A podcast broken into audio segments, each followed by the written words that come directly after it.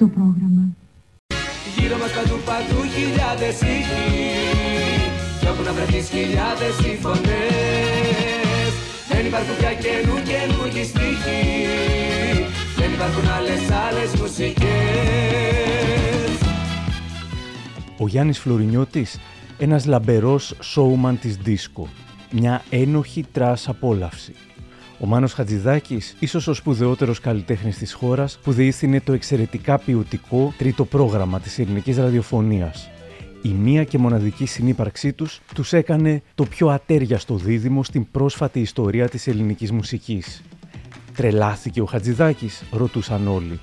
Είναι μια ιστορία ανατροπών, η ιστορία μιας πραγματικά εξωφρενικής αλλά και απολαυστικής συνύπαρξης που διέλυσε τα στεγανά και έμεινε στην ιστορία. Γύρω μας παντού παντού χιλιάδες ήχοι, κι όπου να βρεθείς χιλιάδες οι φωνές. Δεν υπάρχουν πια καινού καινούργιοι στίχοι, δεν υπάρχουν άλλες άλλες μουσικές.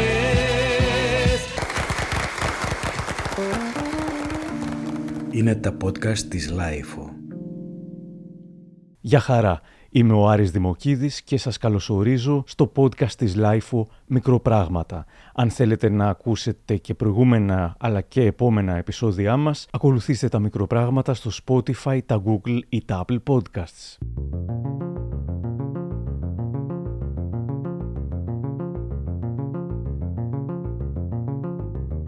Βρισκόμαστε στις αρχές του χίλια εννιακόσια ογδόντα. Στην Ελλάδα πεθαίνουν μέσα σε λίγες μόλις μέρες ο συγγραφέας Στρατής Τσίρκας, ο τραγουδιστής Νίκος Ξυλούρης και η ηθοποιός Γεωργία Βασιλιάδου. Όμως και μια ευχάριστη είδηση κάνει τον γύρο του κόσμου. Πιστοποιείται η εξάλειψη του ιού της ευλογιάς, καθιστώντας την ευλογιά την πρώτη ανθρώπινη νόσο που οδηγήθηκε στην εξαφάνιση, χάρη φυσικά στα εμβόλια. Υπήρχε αισιοδοξία καθώς έμπαινε η νέα δεκαετία, η δεκαετία του ογδόντα. Το ρεβεγιόν της τηλεόρασης ήταν θριαμβευτικό.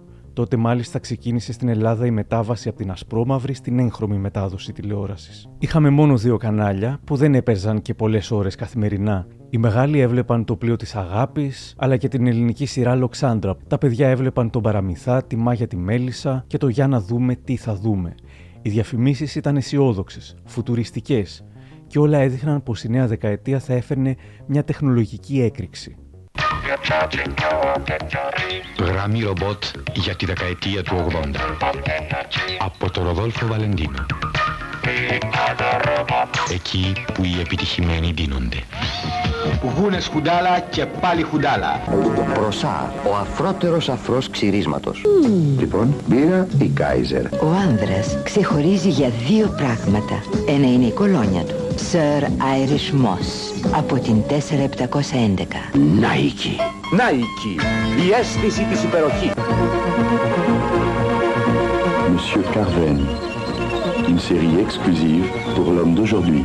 Όποιος έχει τα γένια, έχει και την κολυνός. Καμπάρι με πάγο, καμπάρι με σόδα. Όπως κι αν το προτιμάτε, ένα είναι το καμπάρι. Παγνό, παγωτό, από καλά γαλανό. Εκατό πις εκατό, παγώτα αγνό. Ε, όχι, δεν είναι φωτογραφίες αυτές.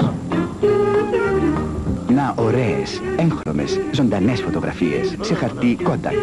Επειδή όλα είναι πιθανά, φοράτε πάντα Μινέρβα. Carlsberg. Και να, το ντύσιμο Levi's. Levi's από τη μέση και κάτω. Ξυρίζει, ξυρίζει, ξυρίζει. Ανάβει, ανάβει, ανάβει. Γράφει, γράφει, γράφει. Ξυρίζει, ανάβει, γράφει και απλουστεύει τη ζωή. Το δελτίο ειδήσεων της ΕΡΤ λεγόταν «Ειδήσεις Επικαιρότης». Το απόσπασμα που ακούμε με παρουσιαστή τον Δημήτρη Κωνσταντάρα δείχνει πως οι ειδήσεις δεν ιεραρχούνταν τότε βάσει του σκανδαλοθυρικού τους ενδιαφέροντος όπως θα γινόταν μετέπειτα, αλλά μάλλον βάσει της πολιτιακής βαρετής ανουσιότητάς τους. Χαίρετε. Ο πρόεδρος της Δημοκρατίας, κ. Τσάτσος, έφτασε στη Ζηρίχη συνοδευόμενος από τη σύζυγό του και τον διευθυντή του Προεδρικού Γραφείου. Τον πρόεδρο της Δημοκρατίας υποδέχτηκαν ο πρέσβης της Ελλάδος στη Βέρνη, ο διευθυντής εθιμοτυπίας του Ελβετικού Υπουργείου Εξωτερικών. Στις αρχές του χίλια εννιακόσια ογδόντα, λοιπόν, πρόεδρος ήταν ο Κωνσταντίνος Τσάτσος και πρωθυπουργός της χώρας για έκτο και τελευταίο χρόνο ο Κωνσταντίνος Καραμανλής, που σύντομα θα μεταπηδούσε στην Προεδρία. Ο Καραμανλής ήταν αυτός που αποφάσισε να προτείνει στο Μάνο Χατζηδάκη να αναλάβει το τρίτο πρόγραμμα, τον κουλτουριάρικο σταθμό του ραδιοφώνου με την καλή μουσική. Σε αυτό το απόσπασμα από την Μηχανή του Χρόνου ακούγονται οι Γιώργος Χρονάς, Άρης Δαβαράκης, Γιώργος Στεφανάκης και Γιώργος Κουρουπός. Όποιος δεν φοβάται το πρόσωπο του τέρατος πάει να πει ότι του μοιάζει. Και η πιθανή προέκταση του αξιώματος είναι να συνηθίσουμε τη φρίκη, να μας τρομάζει η ομορφιά. Το χίλια εννιακόσια εβδομήντα πέντε ο Μάνος Χατζηδάκης αναλαμβάνει τη διεύθυνση του τρίτου προγράμματος. Με τα σχόλια και τη δημιουργική του παρουσία ταράσει το συντηρητισμό του κρατικού ραδιοφώνου. Μεσολαβούν οι ασήμανοι, οι συμπλεγματικοί, οι δημοσιογράφοι κριτικοί, όλα τα κόβουνε στα μέτρα τους για να υπάρξουν. Ήτανε σχόλια σφοδρότητος.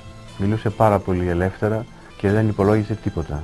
Ούτε κυβερνήσεις, ούτε εξουσίες, ούτε τίποτα. Εννοούν να διαφεντεύουν τη μοίρα μας μέσα από τα αρχοντικά των προεστών, των εμμύριδων και των ξένων αντιπροσώπων.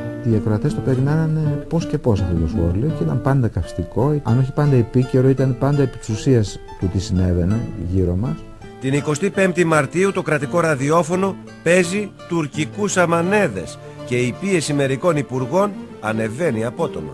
Το ακούμε κάθε μέρα. Μας ενοχλεί δηλαδή την εικοστή πέμπτη Μαρτίου. Αυτό είπε ο Χατζηδάκης. Λέβρε κάθε μέρα στα σκυλάδικα κτλ. Ε, πάρτε τα και την εικοστή πέμπτη Μαρτίου. Υποκριτές και φαρισαίοι. Οι τηλεφωνικές παρεμβάσεις δεν σταματούσαν ποτέ. Κάποια στιγμή δηλαδή διατάχθηκε ο τότε διευθυντής της, της εταιρείας να κατάσχει κάποιο υλικό από τις ταινίες που είχαν. Ε, το περιστατικό είναι ότι καταρχήν δόθηκε εντολή να εξαφανιστούν όλες τις ταινίες αυτομάτως από το τρίτο πρόγραμμα, όσες κυκλοφορούσαν τέλος πάντων, για να μην μπορεί να κατάσχει τίποτα. Αναλαμβάνοντας λοιπόν τη διεύθυνση του τρίτου, ο Χατζηδάκης μεταμορφώνει το σκονισμένο, σχεδόν μουχλιασμένο συντηρητικό ραδιόφωνο σε κάτι ζωντανό, φρέσκο έως και νεανικό, με μια αβίαστη ποιότητα που δύσκολα θα βρισκόταν αλλού. Ταράζει το συντηρητικό κατεστημένο, το ίδιο κατεστημένο που εξ αρχής τον έβαλε διευθυντή του κρατικού ραδιοφώνου. Τέσταρε συνεχώς τα όρια, έβγαζε και ενίοτε τη γλώσσα στους απαρχαιωμένους διανοούμενους, τους λάτρεις της καθαρής με απόλυτους όρους τέχνης. Σαφώς πρημοδοτούσε την σοβαρή καλή μουσική, την κλασική και την έντεχνη, όμως αναζητούσε την έκπληξη και την ηχητική απόλαυση παντού, ακόμα και στα καταγόγια. Άλλωστε ήταν αυτός που με τη διάλεξη του περιρεμπέτικου το χίλια εννιακόσια σαράντα εννιά κανονικοποίησε το είδος μουσικής που μέχρι τότε όλοι οι σοβαροί κριτικοί σνόμπαραν. Δεν θα πω ότι έκανε το ίδιο με το Φλωρινιώτη. Τα μεγέθη είναι πολύ διαφορετικά. Εξού και με το ρεμπέτικο ο Χατζηδάκης ασχολήθηκε πραγματικά πολύ και η εργασία και η προσφορά του παραμένει εμβληματική, ενώ με το Φλωρινιώτη ασχολήθηκε για μόλις τρία τέταρτα της ώρας. Τόσο διήρκησε η εκπομπή παρουσίασής του στο τρίτο πρόγραμμα, για μία και μοναδική φορά. Ήταν όμως αρκετά τα τρία τέταρτα της ώρας για να εξοργήσουν τους αρτηριοσκληρωτικούς λάτρεις της σοβαρής μουσικής που δεν μπορούσαν να δεχτούν ότι κάποιος τραγουδιστής από σκυλάδικο τραγούδισε με τσέμπαλο στον αέρα ενός σταθμού που είχαν συνηθίσει να ακούγεται κυρίως Μπαχ, Χάιντν και Χατζηδάκης.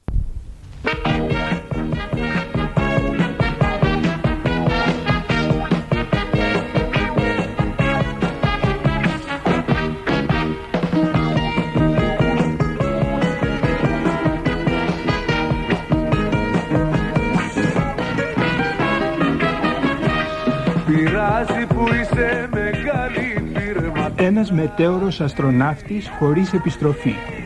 Συνομιλία του Μάνου Χατζηδάκη με τον τραγουδιστή Γιάννη Φλωρινιώτη. Ο Φλωρινιώτης τραγουδάει για το τρίτο πρόγραμμα σε ειδική ηχογράφηση, γνωστές του επιτυχίες, με συνοδεία ενός μόνο οργάνου σε κάθε τραγούδι, κιθάρα, πιάνο, τύμπανο και τσέμπαλο. Τραγουδάει ακόμα κάτι από την πατρίδα του, τον Πόντο. Και μας τη δίνεις και πανταίνουμε, κι όταν μας λείψεις αρρωσταίνουμε. Πειράζει που είσαι μεγάλη φίρμα, πειράζει, πειράζει που είσαι και πολύ πέντε. Ο Άρης Δαβαράκης, στιχουργός, δημοσιογράφος, ραδιοφωνικός παραγωγός και τότε στενός συνεργάτης του Χατζηδάκη στο τρίτο πρόγραμμα, ήταν με τον Χατζηδάκη και τη Μελίνα Μερκούρη εκείνη την περίφημη βραδιά στο νυχτερινό κέντρο του Φλωρινιώτη. Πώς φτάσαμε σε αυτήν την θεότριλη συνύπαρξη, μίλησα σήμερα με τον Άρη Δαβαράκη και μας εξηγεί. Ένα βράδυ τρώγαμε στο εστιατόριο Ρεμέτζος στη Χάριτος με τη Μίλα Μερκούρη, τη φίλη της Ζήκα Λαμανή, τη φίλη μου Μανουέλα Παυλίδου. Γινόταν συζήτηση μεταξύ δύο γενεών, ε, γιατί τότε εμείς ήμασταν εικοσιπεντάριδες, Μανουέλα και εγώ. Μα τι είναι αυτή η Αθήνα, δεν συμβαίνει τίποτα. Εγώ είπα συμβαίνει, γίνεται το, του Φλωρινιώτη γίνεται της τρελής. Μου λέει η Μελίνα, πάρ' το Χατζηδάκι να του πεις ότι θα περάσουμε να τον πάρουμε να πάμε στο Φλωρινιώτη. Λέω να πάρω έντεκα η ώρα το βράδυ του Χατζηδάκι να του πω ότι θα περάσουμε να τον πάρουμε. Δεν ξέρω, δεν έχω το θάρρος. Πάρ' τον, μου λέει, και πες το ότι είμαι με τη Μελίνα και είπαμε αυτό. Όντως τον πήρα λοιπόν από το τηλέφωνο του εστιατορίου και μου απάντησε και του λέει με τη Μελίνα και θέλουμε να πάμε στο Φλωρινιώτη και λέει αν θέλετε να έρθετε. Α, μου λέει αριστούργημα. Περάσαμε πάντα. Περάσαμε ένα αυτοκίνητο της Μανουέλας στο αυτοκίνητο, με...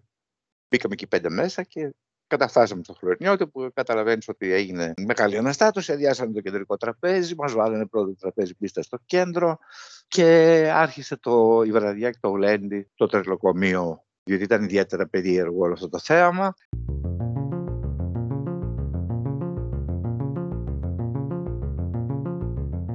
Σε λίγο, διαστόματος Άρη Δαβαράκη, θα έχουμε και την πρώτη ανατροπή. Προς το παρόν όμως, να τι έγινε μέσα στο νυχτερινό κέντρο, όπως τα κατέγραψε μέσα από μαρτυρίες ο Αντώνης Μποσκοίτης, στο Όασις και τη Λάιφο. Φτάσανε στο μαγαζί, παρόλη τη δυσφορία του συνθέτη σε αυτούς τους χώρους διασκέδασης. Και τότε έγινε το θαύμα. Ο Γιάννης Φλωρινιώτης βγήκε στη σκηνή με τον παλέτο του, μεταξύ των μελών του οποίου υπήρχαν και οι νεαρότατες αδερφές Λιάνα και Κέτη Γαρμπή. Μόβ λαμπερά κοστούμια, φτερά και πούπουλα συνέθεταν ένα σκηνικό τόσο εξωπραγματικά κακόγουστο που άγγιζε τα όρια του υπερεαλισμού. Ποιος θα ενδιαφερόταν για τα φωνητικά προσόντα του οποιοδήποτε τραγουδιστή μέσα σε όλο αυτό το φελληνικών διαστάσεων πρόγραμμα, όμως ο Μάνος Χατζηδάκης έμεινε άφωνος.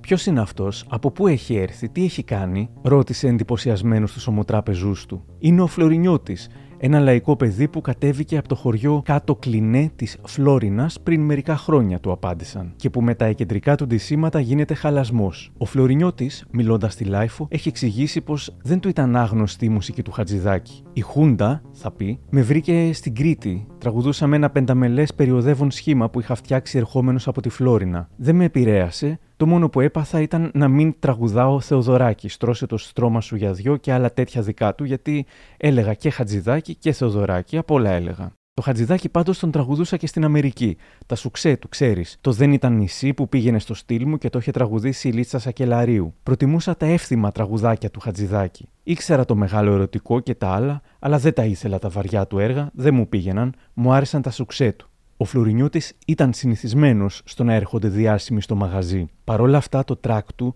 όταν είδε τον Χατζηδάκη στο κοινό, ήταν το κάτι άλλο. Θα θυμηθεί δεκαετίες αργότερα μιλώντας στον Γρηγόρη Αρναούτογλου. Πες μου λίγο αυτό το παρασκήνιο της όλης της κουβέντας σου με τον Μάνο Χατζηδάκη. Δεν το έχουν ζήσει πολλοί άνθρωποι. Ναι. Ε, βασικά ο Χατζηδάκης το είπανε πάμε να δεις ένα τραγουδιστή που χορεύει, που, τραγου... που τραγουδάει, που χορεύει.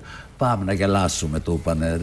Όπως λένε μερικοί και τώρα ξέρεις, πάντα όταν βγαίνει κάποιος καινούριος και κάνει επιτυχία, κάτι θα βρούνε να πούνε. Τελικά ήρθε ο Χατζηδάκης τότε με τη Μελίνα Μερκούρη. Και τον είδα την ώρα που το εγώ μόλις τον είδα, φυσικά θα τράκλω, Παναγία μου, ο Χατζηδάκης εδώ, τι τραγουδάω τώρα, τι λέω τώρα. Τελικά είδα το Χατζηδάκη, γύρισε το κεφάλι του, δεν έβλεπε ούτε τα μπαλέτα που είχα, ούτε τα κουστούμια, τίποτα, έκανε έτσι τα αυτή και σε όλο το πρόγραμμά μου καθόταν έτσι, με τα αυτή στην πίστα. Ε, λέω, πάει, δεν του άρεσε, λέω, και γυρίζει τη μούρη του. Αυτός με άκουγε να δει τι, πώς, πώς είναι η φωνή μου. Τελικά πηγαίνω στο καμαρίνι, μόλις τελειώνω, λέω να αλλάξω, να πάω να το χαιρετήσω αυτό. Τσουπ, χτυπάει η πόρτα μου, ανοίγω, ο Χατζηδάκης. Ναι, όχι, κοντρολάθηκα, λέω Παναγία μου, τώρα τι, τι. Μου λέει, για άλλο ήρθα εδώ, για άλλο με φέρανε εδώ και είδα κάτι άλλο που μου άρεσε πάρα πολύ. Μου λέει, γι' αυτό λέει, για να... θέλω να σου κάνω μια εκπομπή στο τρίτο, στο τρίτο πρόγραμμα για να τους αποδείξω ότι δεν είσαι αυτός που λένε, γιατί ακόμη ίσως δεν σε ξέρουν καλά ποιος είσαι. Λέω και τι να πω κύριε Χατζηδάκη, εσείς έχετε και όλο κλασική μουσική και έτσι. Θα τραγουδήσεις, μου λέει, δικά σου τραγούδια, αλλά ακαπέλα, με τσέμπαλο, με νταούλι, με κλασική κιθάρα, με ένα όργανο μόνο. Επιτόπου έγινε λοιπόν η πρόταση για την εκπομπή. Όμως τώρα, σχεδόν σαράντα χρόνια μετά, μαθαίνουμε ότι τα πράγματα δεν ήταν ακριβώς έτσι. Ή μάλλον δεν ήταν μόνο έτσι. Και έρχεται η πρώτη ανατροπή. Γιατί αν και ο Χατζηδάκης πρόσεξε μεταξύ σοβαρού και αστείου τον Φλωρινιώτη, πρόσεξε στα πολύ σοβαρά τη φωνή κάποιου άλλου που συμμετείχε στο πρόγραμμα εκείνη τη νύχτα. Και ουσιαστικά για αυτόν τον άλλον έγινε όλη η ιστορία. Μου αποκαλύπτει σήμερα ο Άρης Δαβαράκης. Όμως ο Χατζηδάκης μέσα σε όλο αυτό το περίεργο, ε, επειδή το αυτί του ήταν το αυτί του μάλλον Χατζηδάκη, είδε, έκοψε ένα παιδί που τραγουδούσε εκεί πάνω μαζί με την ομάδα του Φλωρινιώτη, πολύ νέο παιδί, ε, ο οποίος είχε καταπληκτική φωνή και ο οποίος έμελε να γίνει ένας από τους πρώτους τραγουδιστές του Χατζηδάκη και από τους πιο προβεβλημένους και αγαπημένους του, ας πούμε, καλλιτεχνικά της τελευταίας του περίοδου. Της περίοδου δηλαδή πορνογραφίας, μπαλάντες του Αθηνάς, ρωμαϊκή αγορά, λαϊκή αγορά και όλα αυτά. Ήταν ο Βασίλης Λέκας. Προκειμένου λοιπόν, αυτή είναι η αλήθεια, να έρθουν όλοι αυτοί και να γνωριστούμε και να ακούσει καλύτερα και το Λέκα και όλα αυτά, να δει αν όντως αυτό που άκουγε από σκηνής ήταν αυτό που ήθελε.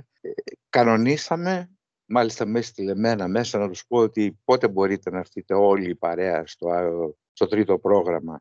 Μπορεί βραχυπρόθεσμα να ευνοήθηκε ο Φλωρινιώτης, όμως μακροπρόθεσμα ήταν η ζωή του Βασίλη Λέκα που θα άλλαζε πραγματικά. Και από εκεί που ήταν πέμπτο-έκτο όνομα στα σόου του Φλωρινιώτη, θα γινόταν ένας σπουδαίος ερμηνευτής. Θα επανέλθουμε στον Βασίλη Λέκα αργότερα, όμως προς το παρόν η χαρά του Φλωρινιώτη δεν περιγράφεται. Το ίδιο και η αγωνία του.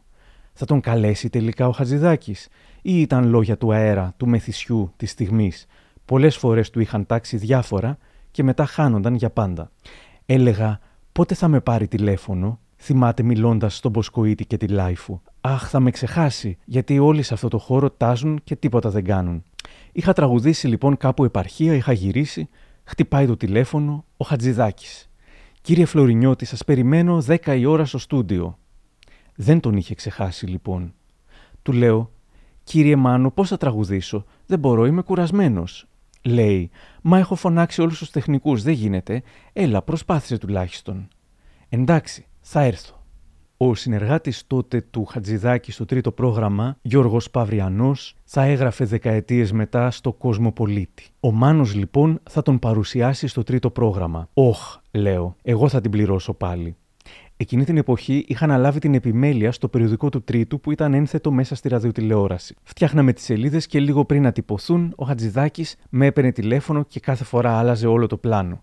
Άντε πάλι από την αρχή να στείλουμε τις σελίδες. Μια, δυο, τρεις οι τυπογράφοι άρχισαν τις Χριστοπαναγίες.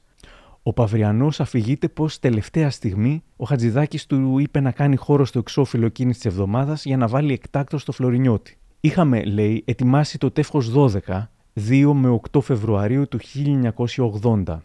Ο Χατζηδάκης είχε σημειώσει να μπει στο εξώφυλλο φωτογραφία της Φλέρης Δαντονάκη μαζί με τον Μπρούνο Βάλτερ, της Γκρέτα Γκάρμπο και του Ντάριο Φο. Η Φλέρη θα ηχογραφούσε εκείνες τις ημέρες μια επιλογή από τα αγαπημένα της τραγούδια με μουσική επιμέλεια του Δημήτρη Λέκα. Συνωνυμία με τον Βασίλη. Γιώργη, θέλω να βάλεις τη φωτογραφία του Φλωρινιώτη στο εξώφυλλο, μου λέει ο Χατζηδάκης από το τηλέφωνο. Μάλιστα. Και ποια φωτογραφία θα βγάλουμε, τι να σου πω, βγάλε τις Φλέρεις. Μα θα βγάλουμε τη Φλέρη για να βάλουμε το Φλωρινιώτη, μου ήρθε αυθόρμητη η ερώτηση. Ξέσπασε σε γέλια. Ε, την Φλέρη την έχουμε βάλει τόσες φορές εξώφυλλο, ας μπει και μια φορά στο οπισθόφυλλο. Η δε Φλέρη Νταντονάκη, πηγαίνοντας την ημέρα της ηχογράφησης στο τρίτο πρόγραμμα, ρωτάει στο ταξί. Ποιος είναι αυτός ο Φλωρινιώτης? Ένας λαϊκός τραγουδιστής που ντύνεται με λαμέ και κάνει κουνήματα, της λένε ο Παυριανός και ο Δημήτρης Λέκας. Α, εμείς δεν είμαστε για τέτοια. Εμείς πια όλα τα κουνήματα τα κάνουμε με τη φωνή μας, λέει η Φλέρη και αρχινάει να τραγουδάει μέσα στο ταξί το Συνανάι για βρούμ Συνανάι. Στο τρίτο πρόγραμμα, ο θόρυβος που είχε δημιουργήσει η εκπομπή πριν καν μεταδοθεί ήταν μεγάλος. Δημοσιογράφοι, παραγωγή του Τρίτου, παρατρεχάμενοι, μουσικοί και ηθοποιοί είχαν σχηματίσει πηγαδάκια και σχολίαζαν μεγαλόφωνα. Μα είναι δυνατόν, πού φτάσαμε πια, γιατί δεν τον απολύουν, θα κάνει σκυλάδικο την ΕΡΤ. Ο αστροναύτης απεδείχθη όχι αστροναύτης και έτσι δεν υπάρχει θέμα επιστροφής. Έκανα λάθος. Είναι άστρο και πρώην ναύτης οριστικά. Ξεκίνησα να ασχοληθώ με το πρόβλημα της επιστροφής του επιγής και αγνοούσα ότι υπάρχει παντοδύναμος πλασμένος με το υλικό ενός μεγάλου τραγουδιστή, μόνο που δεν το ξέρει ο ίδιος. Δεν υπολόγιζα τη φωνή μου, δεν έλεγα ότι είμαι μεγάλη φωνή και πάντα επηρεαζόμουν, έλεγα πρέπει να χορέψω, πρέπει να κινηθώ, Τον Φλωρινιώτη τον ανακάλυψε ένα είδος τραγουδιού που δεν θα μας απασχολούσε παρά μονάχα σαν ένα εντατικό σύγχρονο κοινωνικό πρόβλημα. Κι όμως πλησιάζοντας ανακαλύψαμε ένα μεγάλο λαϊκό τραγουδιστή της κλάσεως ενός Γκαρντέλ ή ενός Μουλουτζή. Ακούστε τον σε ένα τραγούδι που λέγεται «Ήχος και φως» με συνοδεία μόνο ενός πιάνου.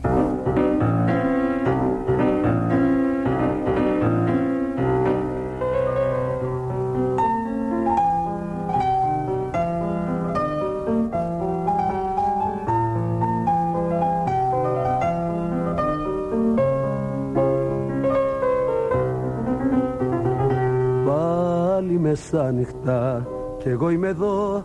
Πρέπει κι απόψε για σας να τραγουδώ. Χειροκροτήματα, ήχος και φως, μόστρα, βιτρίνα κι ο πόνος μου κρυπός. Σ' έναν κόσμο τρελό. Όπως επιβεβαιώνουν αρκετές πηγές, μπαίνοντας, ο Φλωρινιώτης είπε μελοδραματικά: «Σε ευχαριστώ, Θεέ μου, που με αξίωσες να μπω εδώ που ούτε ο Στέλιος Καζατζίδης δεν έχει πατήσει», και έκανε το σταυρό του. Στο στούντιο τον Φλωρινιώτη, εκτός των άλλων, συνόδευαν και οι αδερφές Γαρμπή. «Τις χρειάζομαι», είπε. Ο Χατζηδάκης ζήτησε ευγενικά να αποχωρήσουν και εκείνες του είπαν: «Μα δεν βγαίνει πουθενά ο Γιάννης χωρίς εμάς», για να λάβουν την απάντηση του συνθέτη: «Σήμερα δεν θα σας χρειαστεί. Θα τραγουδήσει τελείως μόνος του». Θυμάται σήμερα ο Άρης Δαβαράκης: «Εγώ ήμουν εκεί, βοηθούσα το στούντιο κτλ. κτλ. Κάποια στιγμή τελειώνοντας, μου λέει: μπες μέσα και κάνε μια αποφώνηση και πες Μάνο, ο Μάνος Χατζηδάκης με τον Φλωρινιώτη κτλ. Παραγωγή δική σου, Άρης Δαβαράκη». «Πώς θα το πω αυτό, δεν έχω κάνει τίποτα, δεν είναι δική μου». «Όχι, όχι», λέει, θα, «έτσι θα πεις κτλ. κτλ.» Και το έκανα φυσικά. Και έτσι έμεινε ότι ήταν και δική μου παραγωγή. Δεν έχω κάνει κάτι δηλαδή στο, στην εκπομπή. Γιατί μπορεί να ήθελε να σε βάλει παραγωγό ώστε να αποστασιοποιηθεί ο ίδιος, να φανεί ότι είναι παραγωγή άλλου? Ναι, και για το παιχνίδι. Δηλαδή, επειδή προφανώς είχαμε πάει παρέα στο Φλωρινιώτη και επειδή πήγα και κανόνιζα πότε θα έρθουν και τα λοιπά, βοήθησα με αυτή την έννοια. Ναι, και αυτό, και για να μην είναι και εντελώς μόνος τους όλο αυτό. Ο Μάνος Χατζηδάκης παρουσίασε την εκπομπή «Ένας μετέωρος αστροναύτης χωρίς επιστροφή». Μια παρουσίαση του Γιάννη Φλωρινιώτη που τραγούδισε ειδικά για το τρίτο πρόγραμμα γνωστές του επιτυχίες με συνοδεία ενός μόνο οργάνου: κιθάρα, πιάνο, τύμπανο και τσέμπαλο. Πιάνο και τσέμπαλο Σωτήρης Ακελαρίου. Κιθάρα Νίκος Σακάς. Τύμπανο Μεταλλινός. Παραγωγή Άρης Δαβαράκης. Για την ιστορία, γράφει ο Μποσκοίτης, να πούμε ότι την ίδια μέρα το στούντιο είχε κλειστεί και από τη Λένα Πλάτωνος και τους συνεργάτες της για να γράψουν το τραγούδι «Ρόζα Ροζαλία» από τη Λιλιπούπολη. Στη Ρόδο Ζαχαρένια παραλία μιλούσαν όλοι για τη Ρόζα Ροζαλία. Ο Χατζηδάκης ζήτησε από την Πλάτωνος να αδειάσουν άρον-άρον το στούντιο, γιατί του προέκυψε αυτή η έκτακτη εκπομπή, η οποία δεν θα κρατούσε πάνω από μια ώρα. Περίμεναν έξω η Πλάτωνος και το υπόλοιπο team, αλλά οι ώρες περνούσαν και τα νεύρα όλων τεντώνονταν άσχημα. Σε μια στιγμή περνάει μπροστά από τη Λένα η Φλέρη Ταντονάκη και κοιτάζονται όλο νόημα, σχολιάζοντας με αυτόν τον τρόπο την επιλογή του Χατζηδάκη να τις παρακάμψει λόγω του συγκεκριμένου καλεσμένου του. Σε μια στιγμή η Πλάτωνος χάνει την υπομονή της. Ανοίγει την πόρτα, μπουκάρει στο στούντιο και λέει του Χατζηδάκη: «Αν είναι δυνατόν, μας βγάλατε έξω που γράφαμε ένα τραγούδι αριστούργημα για να γράψετε εσείς τον Φλωρινιώτη?» Και κλείνοντας την πόρτα πίσω της, πετάει και ένα οργισμένο «Άι στο διάολο». Ο Χατζηδάκης, ωστόσο, παραδόξως, δεν θύμωσε καθόλου με την αντίδραση της Πλάτωνος. «Σώπα, μωρό μου, σε λίγο τελειώνουμε και θα μπείτε». Όπως θυμάται ο Παυριανός, ο Χατζηδάκης λέει σε μια στιγμή: «Να δοκιμάσουμε μόνο με τσέμπαλο το πάμε μια βόλτα στο φεγγάρι. Τα ξέρεις τα λόγια?» Ο Φλωρινιώτης ήξερε μόνο το ρεφρέν. Του έγραψα τα κουπλέ, τα διάβασε. «Μαέστρο, συγγνώμη, αλλά εδώ λέει τρεις μέρες χώρισα από σένα, τρεις νύχτες μένω μοναχή. Μήπως μπορούμε να το αλλάξουμε και το μοναχή να το κάνουμε μοναχός, για να μην μας κοροϊδέψουνε?» το λέω. Λίγο νευριασμένος ο Χατζηδάκης το άλλαξε, όπως άλλαξε και τον επόμενο στίχο που λέει «Σαν τα πουλιά που στέκουν τώρα δακρυσμένα όταν βγαίνουν οι ουρανοί», για να έχει ομοιοκαταληξία με το «μοναχός». Ο στίχος έγινε «Όταν τα βρέχει ο ουρανός». Έφτασαν στο ρεφρέν και ο Φλωρινιώτης δυσκολευόταν να πιάσει μια ψηλή νότα. Χαμήλωσαν τον τόνο, αλλά τίποτα. «Άστο, μαέστρο, άστο. Συγγνώμη που το λέω έτσι λαϊκά, αλλά για να βγάλω αυτή τη νότα θέλω κολοδάχτυλο». Ο Χατζηδάκης, που είχε και μεγάλη απέχθεια για τις πρόστιχες λέξεις, τον ρωτάει σοκαρισμένος: «Τι εννοείς?» «Κολοδάχτυλο, ένα μπουκάλι ουίσκι», του απαντάει γελώντας ο Φλωρινιώτης. Πάω στο κηλικείο της ΕΡΤ, αγοράζω ένα ουίσκι Haig και στην επιστροφή περνάω από το στούντιο G.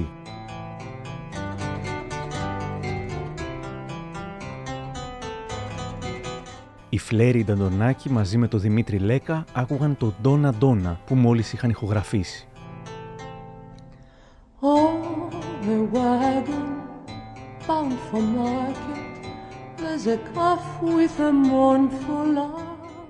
Ο Δημήτρης Λέκας, γράφοντας το ένθετο της δισκογραφικής έκδοσης «Φλέρη Νταντονάκη, η αιώνια εφηβεία της φωνής», το θυμάται ως εξής. Την ημέρα που κάναμε το μοντάζ στο στούντιο Ε, το τσέμπαλο ήταν πια στο διπλανό C, όπου ο Μάνος ηχογραφούσε τον Γιάννη Φλωρινιώτη. Το θορυβώδες πλήθος των δημοσιογράφων που είχε κατακλείσει το διάδρομο ικανοποιούσε την ειδησιογραφική περιπέτειά του. Και ενώ εσύ, Φλέρη, έδειχνες να μην έχεις αντιληφθεί καν τι συνέβαινε από τα ύψη των ουρανών σου, μου ψιθύρισες. Τον φάγαμε τον Φλωρινάκο και ας μην κάνουμε κουνήματα εμείς. Donna, donna, donna, donna. Donna, donna, donna, donna. Συνεχίζει ο Παυριανός. Ξαναγύρισα στο στούντιο C και έδωσα το ουίσκι στον Φλωρινιώτη. Είναι δίπλα η Φλέρη, λέω του Χατζηδάκη. Μα όλοι σήμερα βρήκαν να έρθουν να ηχογραφήσουν, μου απαντάει εκνευρισμένος. Σηκώνεται από το πιάνο, πάει στο τσέμπαλο. Ας δοκιμάσουμε να πεις ένα τραγούδι λοιπόν με τσέμπαλο, λέει στο Φλωρινιώτη, που ρούφαγε άπλιστα γουλιές από το Haig. Πώς το θυμάται ο Φλωρινιώτης, μιλώντας στη Λάιφο? Πηγαίνω στο ραδιομέγαρο με κλεισμένο λαιμό. Ούτε καλημέρα δεν μπορούσα να πω. Μου φτιάχνουν ένα τσάι, μετά έρχεται ο Χατζηδάκης και μου λέει: «Θες κανένα ουισκάκι?» Το ιερό τέρας με έβλεπε όλο αμηχανία και με εμψύχωνε. Λέω: «Αν γίνεται». Φίλε, πήρα τέτοια δύναμη. Τον έβλεπα πίσω από την κονσόλα να μου κάνει χαριτομενιές με τα δάχτυλα, να χορεύει, μου έκανε αστεία για να μου ανεβάσει την ψυχολογία. Άρχισα να τραγουδάω και εκεί που δεν μπορούσα να μιλήσω έβγαλα μια φωνάρα. Η δύναμη του Χατζηδάκη ήταν αυτή. Άκουγα μετά την εκπομπή και έλεγα: «Εγώ τραγουδάω έτσι, είναι δυνατόν?» Τα είπα τέλεια. Άνοιξε τα τραγουδιά. Δεν να... είχα τραγουδίσει καλύτερα ποτέ.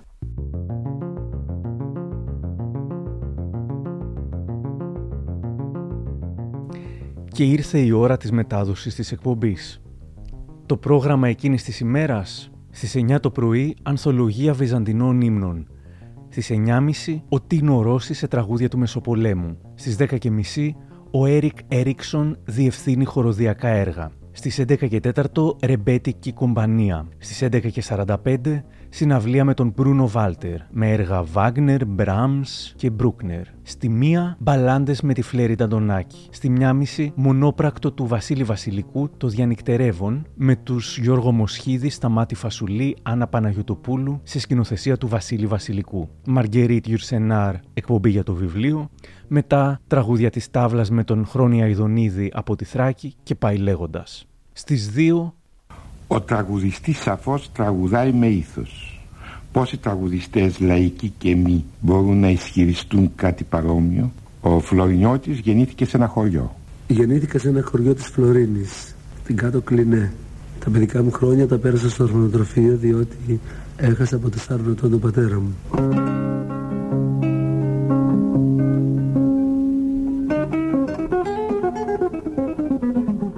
Ήταν Κυριακή τρεις Φεβρουαρίου του χίλια εννιακόσια ογδόντα. Ζητώ συγγνώμη για το τραγούδι που θα πω. Ξέρω δεν είναι για γλεντοκόπη και πιωτό. Μα όλους, όλους, πέρα ως πέρα, όλους μας γέννησε μητέρα.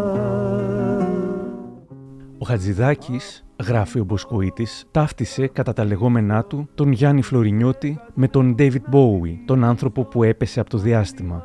Διότι αυτό ήταν για το Χατζηδάκη ο Φλωρινιώτης στην πρώτη γνωριμία τους. Ένας λαϊκός άνθρωπος, ένας διαστημάνθρωπος που έπεσε από το διάστημα, από το χωριό του, σε έναν άγνωστο κόσμο, αυτόν της νύχτας, χωρίς καμία ελπίδα διαφυγής και επιστροφής.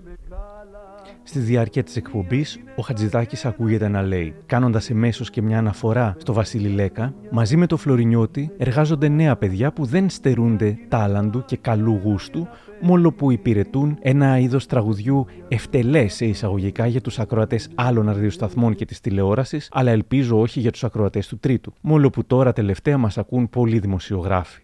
Εξακολουθώ να πιστεύω πως το τσέμπαλο ταιριάζει στο Φλωρινιώτη, μόλο που θα ενοχληθούν οι ειδικοί περί των μπαρόκ, αθηναϊκού και μη, ιδίως οι κύκλοι της πρωτοποριακής μουσικής μέσα στην ελληνική επικράτεια.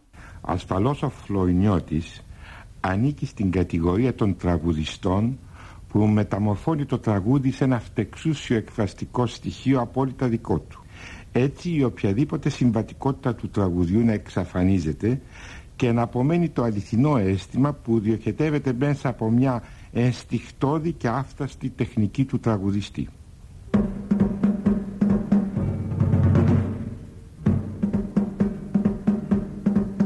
Ένας νέος απ' τον Πόντο, παλικάρι με καρδιά, αγαπάει μια κοπέλα κι είναι αρρώστος. Ο Φλωρινιώτης δεν το είχε κοινοποιήσει σε φίλους του. Όχι γιατί φοβόμουν, πολλά μου είχαν τάξει. Οπότε φαντάζεται κανείς την έκπληξη που προκάλεσε ακόμα και στους ανθρώπους του Φλωρινιώτη η αναπάντεχη και εξαιρετικά τιμητική εκπομπή. Την επόμενη μέρα καταφτάνει στο σπίτι του Μάνου Χατζηδάκη μια πελώρια γλάστρα με μια κάρτα που υπέγραφε ο Γιάννης Φλωρινιώτης και που έγραφε «Σας ευχαριστώ για όσα είπατε για μένα. Άλλοι μας έθαβαν, άλλοι μας θεοποιούσαν. Θυμάται». Μας παρεξήχησαν και τους δύο, επειδή εκείνος δεν είχε μιλήσει ποτέ με τέτοια λόγια για κανέναν, ούτε για τον Βοσκόπουλο, τον Καζαντζίδη, κανέναν. Σήμερα που ο μεταμοντερνισμός έχει φτιάξει ένα χωνευτήρι υψηλής και χαμηλής κουλτούρας, οι αντιδράσεις θα ήταν ίσως λιγότερες. Τα περισσότερα σχόλια που βρήκα στο YouTube τώρα σχετικά με τη σύμπραξη τονίζουν ότι η μουσική δεν έχει φραγμούς. Ένας τεράστιος συνθέτης, κάτοχος της τέχνης, ο Μάνος Χατζηδάκης βγάζει στην επιφάνεια ό,τι καλύτερο από τον καθένα, γράφει κάποιος, πέρα από σοβαροφάνειες και καθοσπρεπισμούς και προσποίηση. Όμως τότε έγινε χαμός. Μόλις βγήκε στον αέρα, εκεί έγινε το σώσε. Συνάδελφοί μου, μεγάλα ονόματα τότε, γράφανε στις εφημερίδες. Εμείς τον εκτιμούσαμε τον Χατζηδάκη, τον είχαμε πάνω από το κεφάλι μας. Μετά από την εκπομπή που έκανε στο Φλωρινιώτη, δεν μπορούμε να ισχυριστούμε το ίδιο. Ο Χατζηδάκης δεν στεναχωρέθηκε ούτε πικράθηκε με τις τελείως αναμενόμενες αντιδράσεις. Αντιθέτως, ενθουσιάστηκε. Θυμάται ο Δαβαράκης σήμερα. Ήταν ενθουσιασμένος, γελούσε, το ευχαριστιόταν. Του άρεσε να κάνει και λίγο έτσι πλάκα, χασαρία. Ε, το ευχαριστιόταν. Ε, βέβαια, υπήρχε ένα θέμα ότι υπάρχει και υπάρχει ακόμα. Ότι υπάρχει ο άνθρωπος Φλωρινιώτης. Δεν μπορείς να τον ε, κοροϊδεύεις. Οπότε υπήρχε οπωσδήποτε μια διαχείριση του ζητήματος ευγενική απέναντι στον Φλωρινιώτη. Δεν έκανε δημόσια δηλώσεις λέγοντας ότι έκανα, τον κορόιδεψα. Ούτε μας, εμάς μας άφηνε με την εντύπωση ότι τον είχαμε κοροϊδέψει. Η ελευθερία πάντως μέσα στο τρίτο πρόγραμμα ήταν τόσο μεγάλη και ο Χατζηδάκης είχε δώσει την άνεση σε όλους να είναι ο εαυτός τους, ακόμα και αν αυτό τον έφαινε σε δύσκολη θέση, που συνέβη τότε και το εξής καταπληκτικό. Δύο σημαντικοί συνεργάτες του Τρίτου και οι δύο της πολύ σοβαρής μουσικής, ο βαρύτονος Σπύρος Σακάς και ο συνθέτης Γιώργος Κούρουπος, αποφάσισαν ως ένδειξη αντίδρασης να σατηρήσουν τη συνέντευξη. Θα θυμόταν ο Σακάς. Εμείς τελειώσαμε ένα interview φανταστικό, που εγώ λεγόμουν Φουρνιώτης και ο Κούρουπος λεγόταν Κουνουπιδάκης. Και μου έκανε interview ο Κουνουπιδάκης, υποτίθεται Χατζηδάκης, Κουνουπιδάκης, και ο Φλωρινιώτης είναι Φουρνιώτης, επειδή η καταγωγή της μάνας μου από τους Φούρνους, της Ικαρίας. Λοιπόν, και κάναμε εκεί ένα παιχνίδι, το τι γελιοποίηση είναι, αλλά τόσο αστείο και ταυτόχρονα τόσο αθώο. Ο Χατζηδάκης ίσως να μην πολύ ξανασκέφτηκε τον Φλωρινιώτη. Ήταν μια σκαμπρόζικη υποσημείωση στην τεράστια καριέρα του, ένα κλείσιμο του ματιού. Για τον Φλωρινιώτη όμως τα πράγματα είναι διαφορετικά. Εκείνο το σαρανταπεντάλεπτο στιγμάτισε με την καλύτερη των ενιών την καριέρα του. Από ένοχη απόλαυση τον μετέτραψε σε περήφανη απόλαυση. Υπήρξαν και υπερβολές. Θεωρήθηκε ότι ο Χατζηδάκης του έδωσε έτσι μια καλλιτεχνική έγκριση, μια σφραγίδα. Όμως καμία σχέση, μου λέει ο Δαβαράκης. Όχι, δεν του έδωσε καλλιτεχνικά τίποτα επίσημο. Δεν ξέρω τι έκανε, έπαιξε ένα παιχνίδι, το οποίο και εμάς μας φάνηκε υπερβολικό και περίεργο εκείνη τη στιγμή. Βλέπετε με τα χρόνια, εντάξει, το, το διηγούμαστε και γελάμε, αλλά εκείνη την ώρα δεν καταλαβαίνουμε τι έκανε, γιατί έλεγε και πάρα πολλές υπερβολές στο... Κάποιο παιχνίδι έπαιξε, ε, όπως ε, έκανε παλιά Orson Welles που είχε κάνει ραδιοφωνική εκπομπή λέγοντας ότι έγινε πόλεμος, ήρθαν εξωγήινοι και τρόμαξε ο κόσμος. Ήθελε κάτι να κάνει από αυτού μεταξύ αστείου και σοβαρού. Όχι, όχι σοβαρού. Ήταν ένα αστείο νομίζω. Δεν ξέρω πόσο αστείο τελικά ήταν. Υπήρχε αυτός ο τίτλος «Ένας αστροναύτης χωρίς επιστροφή». Ποιητικά δικαιολογούσε το εγχείρημα, μπορεί να πει κανείς. Γινόταν σε ένα κλίμα μεγάλης ευδαιμονίας και χαράς. Είχαμε τους καλεσμένους όλους αυτούς, όλη αυτή τη μεγάλη παρέα. Γελάσαμε, μιλήσαμε, κάναμε και μια εκπομπή. Μάλλον μείναμε εκεί. Στο... Δεν δε το ερευνήσαμε πολύ παραπάνω. Αλλά πάντως δεν ήταν μια αναγνώριση καλλιτεχνική του, του Φλωρινιώτη με τα μέτρα, τα κανονικά του Χατζηδάκη. Δεν ξέρω τι ήταν, ειλικρινά. Με σημερινούς όρους θα λέγαμε ότι ο Χατζηδάκης έκανε σαν τρόλ ένα μεγάλο τρολάρισμα. Όχι όμως με θύμα τον Φλωρινιώτη, τον οποίον σεβάστηκε απόλυτα, αλλά τους σοβαροφανείς κουλτουριάριδες της εποχής. Λίγους μήνες μετά, ο Γιάννης Φλωρινιώτης πηγαίνει στον εθνικό τελικό της Eurovision, το Infe Greece γράφει. Με τη βοήθεια, με ερωτηματικό, του Χατζηδάκη, εννοούν προφανώς χάρη στη φόρα που του έδωσε η εκπομπή και όχι χάρη σε κάποια παρέμβαση φυσικά του συνθέτη, η συντηρητική επιτροπή της ΕΡΤ δέχτηκε ο Φλωρινιώτης να διαγωνιστεί στον ελληνικό τελικό του χίλια εννιακόσια ογδόντα με το «Έχω μια μελωδία». Μάλιστα άνοιξε τη βραδιά στην επιτομή του φαντεζή, λαμέ, μπέρτες, χορευτικά από τη σύζυγό του Μαρία Κόνστα και τις αδερφές Γαρμπή. Όταν ήρθε τελευταίος, ο τύπος μακάρισε το γεγονός ότι δεν στείλαμε αυτόν στη Eurovision και σατήριζε το γεγονός ότι ήθελε να κάνει διεθνή καριέρα, έχοντας, λέει, πάρει την ευλογία των ανθυποκουλτουριάριδων, υπονοώντας τον Μάνο Χατζηδάκη. Στο μπάχαλο του χίλια εννιακόσια ογδόντα προσθέθηκε και η Πολίνα, η οποία επρόκειτο να τραγουδήσει μαζί με την Τζίνα Σπηλιοτοπούλου και τη Μαριάντζελα, το εν λόγω τραγούδι, που όμως τελικά το είπε ο Φλωρινιώτης, λέγοντας: «Δεν λυπηθήκαμε καθόλου για αυτή την αλλαγή. Ευχαριστούμε τον Γιάννη Φλωρινιώτη που μας πήρε το τραγούδι και μας έσωσε που δεν λάβαμε μέρος σε αυτό το πανηγύρι». Μια εφημερίδα μάλιστα έφτασε να γράψει για αρτίστες του καμπαρέ, υπονοώντας τις αδερφές Γαρμπή που τον πλαισίωναν. Το τραγούδι δεν το είχα ξανακούσει μέχρι σήμερα και το βρίσκω φανταστικό.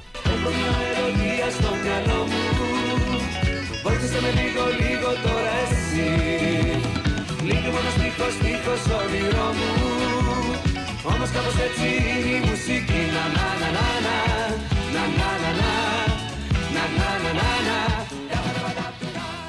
Ο Φλωρινιώτης πήγε όμως στην Eurovision, εικονικά, στην ταινία που έπαιξε εκείνη την χρονιά, που λεγόταν «Το Είδωλο» ή «Και ξανά προς τη δόξα τραβά», υποδιόμενος τον Ντίμη Φλεριανό, ο οποίος κερδίζει όχι μόνο τον ελληνικό τελικό, αλλά και την ίδια τη Eurovision, με το τραγούδι «Διογέννης», απομίμηση και παροδία του Σοκράτη της προηγούμενης χρονιάς. Δύο χρόνια αργότερα κυκλοφόρησε και ο πιο ανατρεπτικός δίσκος του Φλωρινιώτη, «Ποίηση και μελωδία», μια προσπάθεια κουλτουριάρικη με μελοποιήσεις του συνθέτη Γιώργου Γεωργιάδη από ποίηματα του Κώστα Βάρναλη, του Κώστα Ουράνη, του Μιχαήλ Στασινόπουλου, του Λάμπρου Πορφύρα και άλλων. Το μεγαλόπνοο έργο αυτό, «Ποίηση και μελωδία», πήγε άπατο.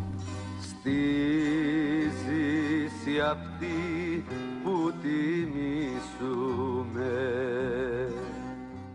Μα μου την πέσανε οι δημοσιογράφοι στην αρχή, θα πει ο Φλωρινιώτης στον Μποσκοίτη, ότι συνεργάστηκες με το Χατζηδάκη. Κάνε κάτι να αλλάξεις το στυλ σου, πιο ποιοτικό, να αποδείξεις ότι είσαι και ποιοτικός τραγουδιστής. Έκανα το δίσκο αυτό με Βάρναλη, Παλαμά, Ουράνη κλπ. Βγαίνει ο δίσκος, ειδοποιώ δημοσιογράφους να έρθουν να ακούσουν τα τραγούδια που τα έλεγα σε ένα χώρο. Με συνομπάρανε απίστευτα, δεν ήρθε κανείς, μόνο δύο φίλοι μου ήτανε. Και πήγε άπατος εκείνος ο δίσκος. Μα μου λες τραγούδα και κάτι ποιοτικό και μετά με συνομπάρεις. Στην ίδια συνέντευξη, ο Φλωρινιώτης θα υποστηρίξει πως σε κάποια στιγμή ο Χατζηδάκης του είπε ότι ήθελε να κάνουν δίσκο και ότι είχε ήδη γράψει μερικά τραγούδια για τη φωνή του. Η δική μου μικρή εταιρεία ήθελε να γινόταν εκεί ο δίσκος. Του Χατζηδάκη πάλι η εταιρεία ήθελε εκεί. Δεν μπορούσα να σπάσω το συμβόλαιο. Μια μέρα όμως με φωνάζει στο σπίτι του και μου λέει: «Έχω μια πολύ ωραία ιδέα.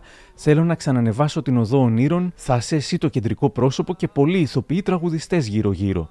Τελικά δεν δέχτηκε κανείς και ξέρω τα ονόματά τους. Μόνο η Μελίνα Μερκούρη είπε: «Εγώ είμαι μέσα με τρέλα γιατί τον πάω και τον γουστάρω τον Φλωρινιώτη». Οι άλλοι άκουγαν Φλωρινιώτης και έτρεχαν. «Με σένα μόνο, Μελίνα μου, και τον Φλωρινιώτη δεν στείνεται όλο αυτό», της απάντησε ο Χατζηδάκης και έτσι ναυάγησε το σχέδιο. Αυτός ήταν ο Χατζηδάκης. Δυστυχώς αυτή η εκπομπή «Εσένα θα σε κυνηγάει μια ζωή» και εμένα μου χάλασε το όνειρό μου, μου είπε τόσο στεναχωρημένα. «Να ξέρεις», μου είπε, «είσαι γεννημένος να κλέβεις την παράσταση και κανένας δεν θα θέλει να συνεργαστεί μαζί σου». Ισχύει αυτό που είπε μέχρι σήμερα. Κανείς δεν θέλει να συνεργαστεί μαζί μου. Κανένας. Δεν γνωρίζουμε αν τα είπε όντως αυτά ο Χατζηδάκης και μάλιστα με τέτοια διατύπωση.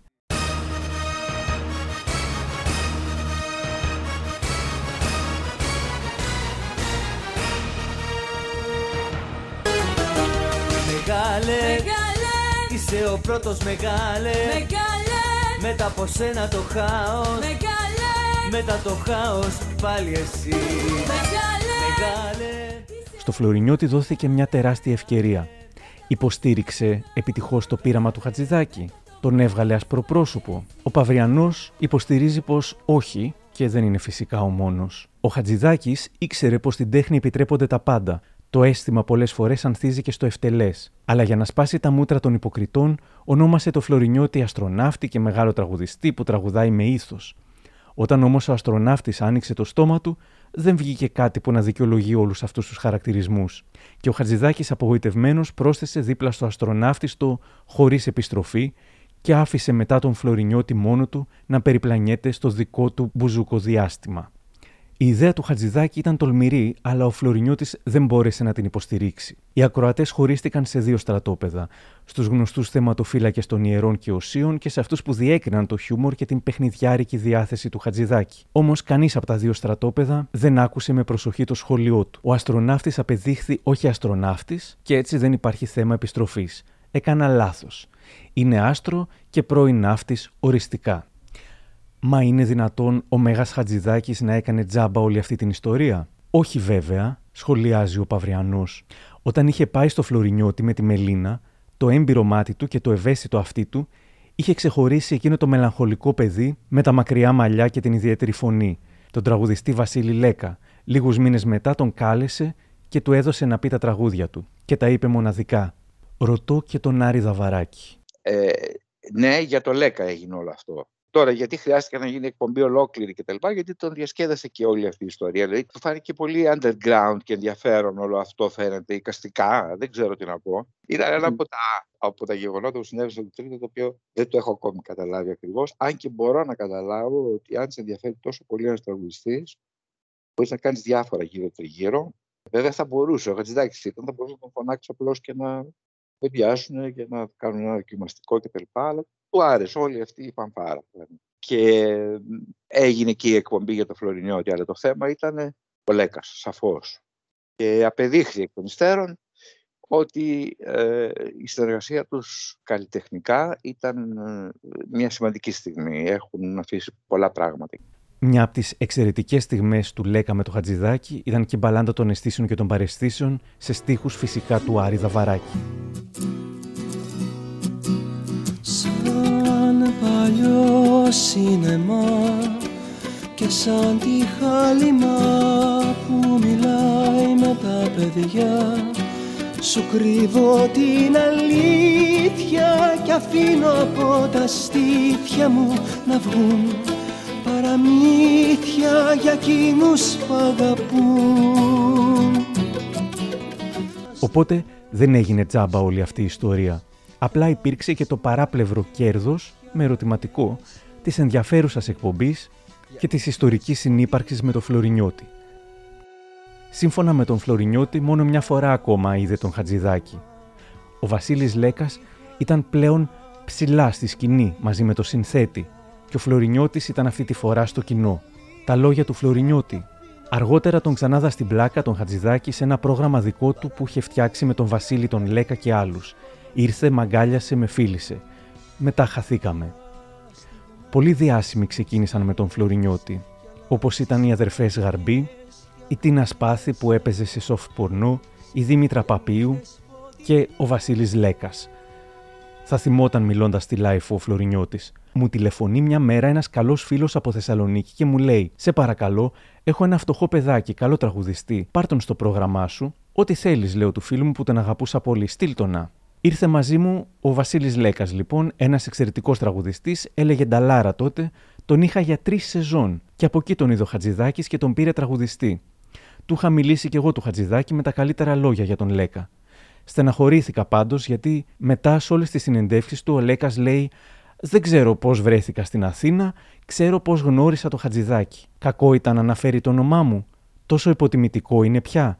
Κι εγώ τον έβαζα σε καλή θέση. Εννοώ όχι να ανοίγει το πρόγραμμα, αλλά μετά, στη μέση, για να τον ακούει πολλής κόσμος.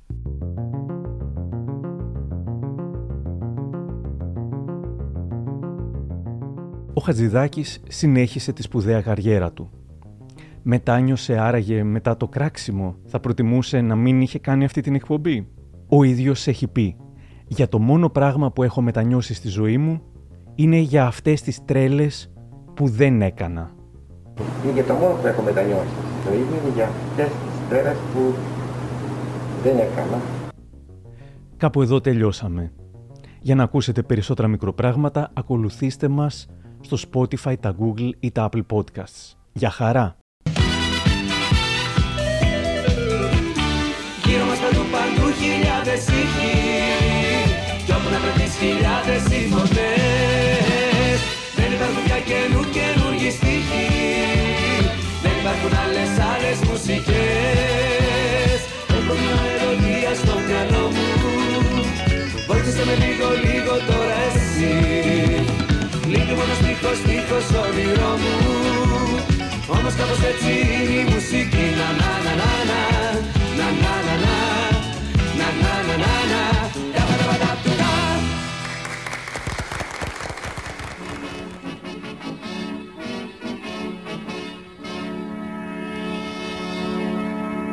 Τρίτο πρόγραμμα.